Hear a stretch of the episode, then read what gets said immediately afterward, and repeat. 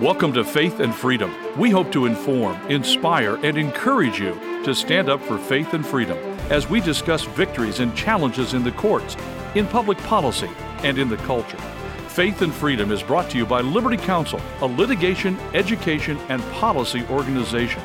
Join us now as we address the latest cultural issues across America and around the world.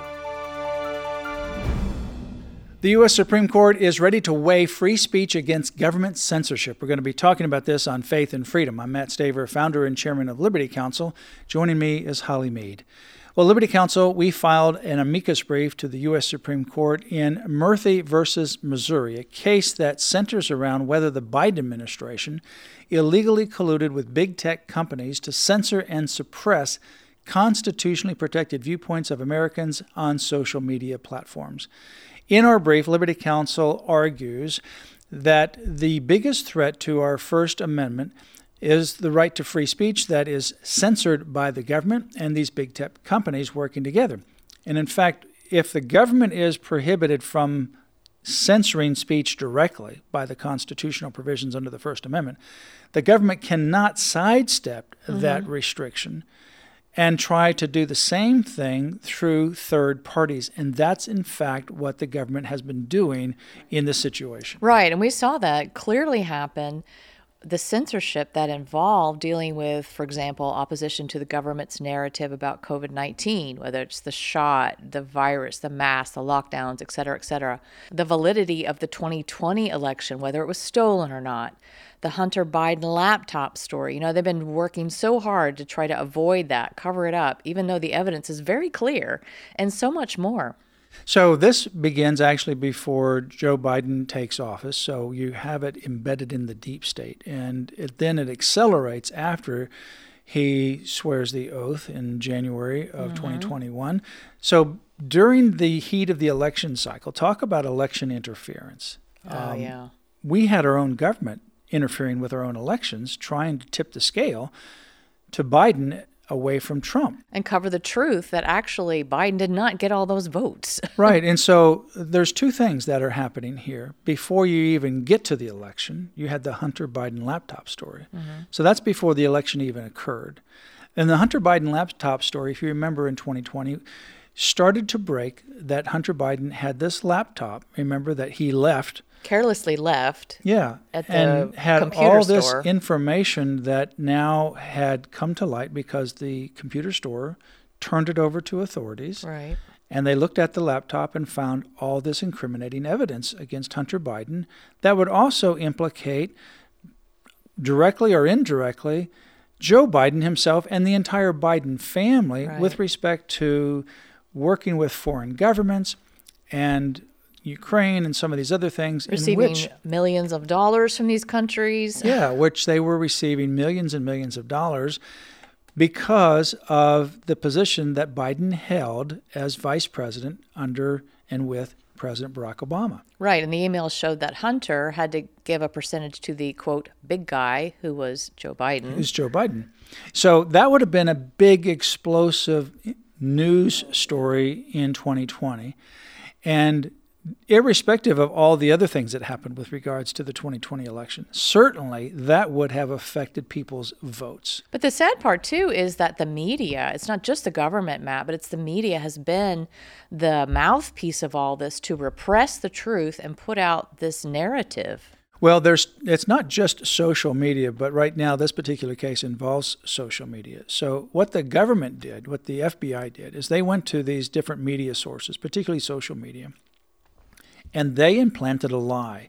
They said the Hunter Biden laptop story is a plant from Russia to try to improperly influence our elections. In other words, Russia made it all up. This is not true. And in fact, this is just designed to throw the election. And consequently, you shouldn't publish it because you would be promoting Russia's interference with our election process. And they blamed President Trump for colluding with Russia. Yeah, they said Trump was colluding with Russia, and this whole thing was part of it. Right. And so don't, publish a lie. So they did it not only to social media, but to other media outlets as well. So when they had this big breaking news, what did they do? They didn't talk about it. And what they do, if somebody then wanted to post, for example, on social media, they took down your post or they shadow banned you so that nobody would be able to read your message. Right. So the truth of the Hunter Biden laptop story didn't get out. It was totally suppressed. But the evidence is there on that laptop, the horrendous videos and all the emails and et cetera, that people have actually seen, which is shocking, but it's there. So the evidence is there. The 2020 election happens, and Biden gets sworn into office, and there's all this controversy about the electronic voting, the mail-in ballots, the people that were mailing in or dropping off more ballots, the mules, all those different things about election fraud or potential election fraud. People were up in arms about it. They were talking about it. So what did the administration do? They went back to the social media companies and they said, censor that. They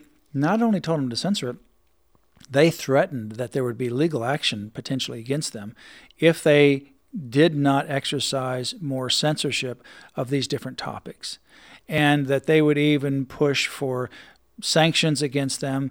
They would persistently call these social media companies. They would demand that a specific person's post would be taken down. And they wanted it done right away. Right. And they continued to do that.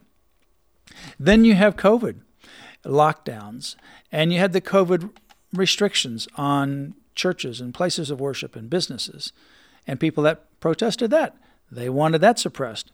And then you had the COVID mandates. And the Biden administration pressured social media to censor that as well.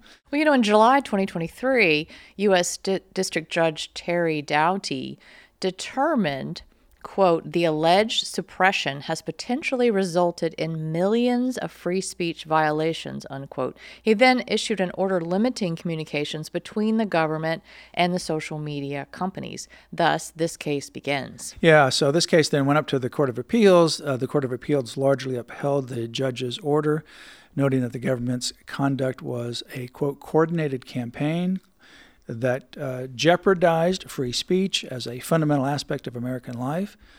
Biden is no longer a named defendant because the Fifth Circuit did not uphold the order against Biden himself, but it was the various agencies that are. So the defendants now consist of the U.S. Surgeon General, Vivek Murthy, the White House Press Secretary, and dozens of other Biden administration officials from the White House, the FBI, the Centers for Disease Control and Prevention, the CDC. You know, this case could really be an earth shaker. And I just pray, and we filed amicus brief, of course, as you said earlier, I just pray the truth is revealed and the court rule appropriately.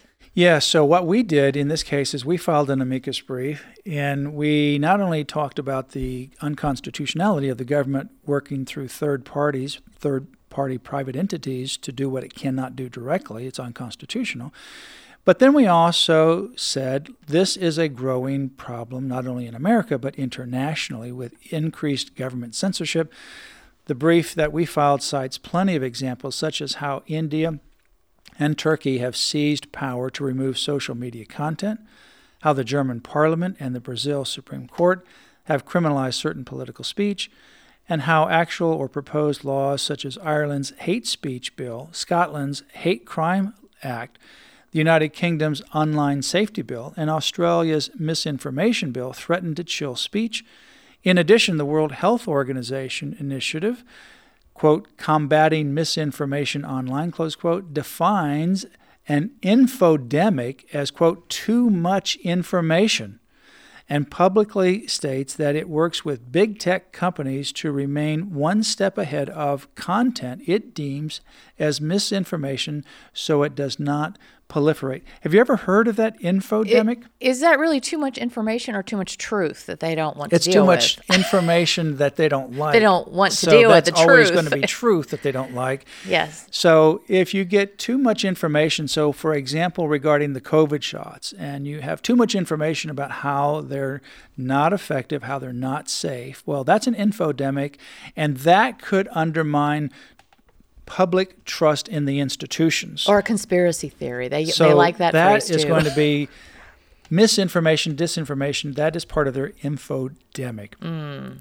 So in America, in the aftermath of the COVID-19 crisis, several sources showed the rise of censorship industrial complex, as we call it in our brief, and that is very serious. This kind of censorship, frankly, I think cost lives. Absolutely. Because people needed the right information about treating COVID, alternatives to COVID, the shots, and so forth and so on. And that was censored, and people's lives were directly impacted. Amen. For more information, go to Liberty Counsel's website, LC.org. That's LC.org. You've been listening to Faith and Freedom, brought to you by Liberty Counsel. We hope that we have motivated you to stand up for your faith, family, and freedom. Visit Liberty Counsel's website at lc.org, where you can obtain email alerts and other information to keep you informed and involved. The website again, lc.org.